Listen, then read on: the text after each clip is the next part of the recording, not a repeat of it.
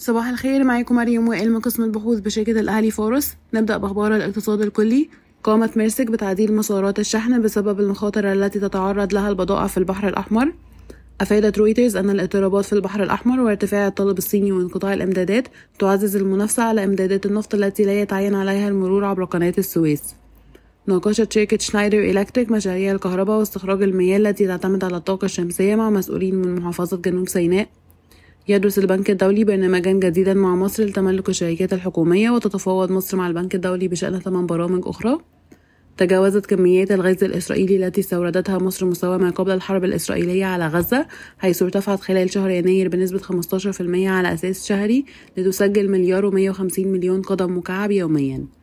تعتزم وزارة النقل إلغاء القيد المؤقت لشركتي بورسعيد ودمياط لتداول الحاويات في البورصة المصرية وتفضيل بيع الأسهم لمستثمر استراتيجي.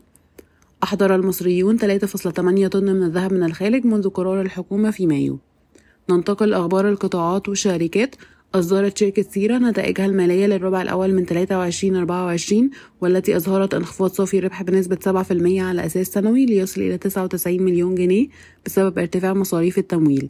يتم تداول سهم سيرة حاليا بمضاعف ربحية للسنة المالية 24 22.9 مرة و EV to EBITDA 8 مرات. حصلت شركة سيرة على الضوء الأخضر من وزارة التعليم العالي لبدء جامعة ساكسوني القاهرة عامها الدراسي الأول في سبتمبر. قررت شركة سيرة دمج ثلاث شركات تابعة لها لتشمل المدارس التي تديرها هذه الشركات. أصدرت شركة الدلتا للسكر صافي ربح في الربع الرابع من عام 2023 220 مليون جنيه ودي زيادة 91% على أساس سنوي وانخفاض 30% على أساس ربع سنوي. ليصل صافي ربح عام 2023 إلى مليار 624 مليون جنيه ودي زيادة 91% على أساس سنوي. يتم تداول سهم الدلتا للسكر حاليا عند مضاعف ربحية العام 2024 6.8 مرة و EV to EBITDA 4.7 مرة. وقعت شركة مصر الجديدة للإسكان والتعمير اتفاقية تطوير مشترك على مساحة 865 فدان في هليوبلس الجديدة مع شركة الشرق الأوسط للإستثمار والتنمية السياحية وده هيؤدي إلى حد أدنى 23 مليار جنيه إيرادات و39 مليار و700 مليون جنيه إيرادات متوقعة. تخطط شركة مصر الجديدة للإسكان والتعمير عرض 460 وحدة في هليوبلس الجديدة للبيع. تدرس وزارة التجارة والصناعة إلغاء رسوم الإغراق على واردات حديد التسليح في ظل ارتفاع الأسعار.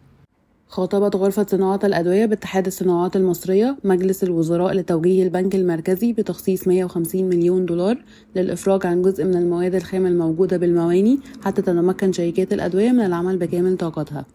وافق البنك المركزي المصري على طلب بنك ستاندرد تشارترد البريطاني للحصول على ترخيص لإنشاء فرع له في مصر.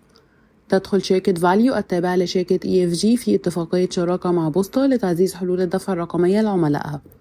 بلغت صادرات مصر الرقمية 6 مليار و200 مليون دولار في عام 2023 بزيادة 26.5% على أساس سنوي. شكرا ويوم سعيد.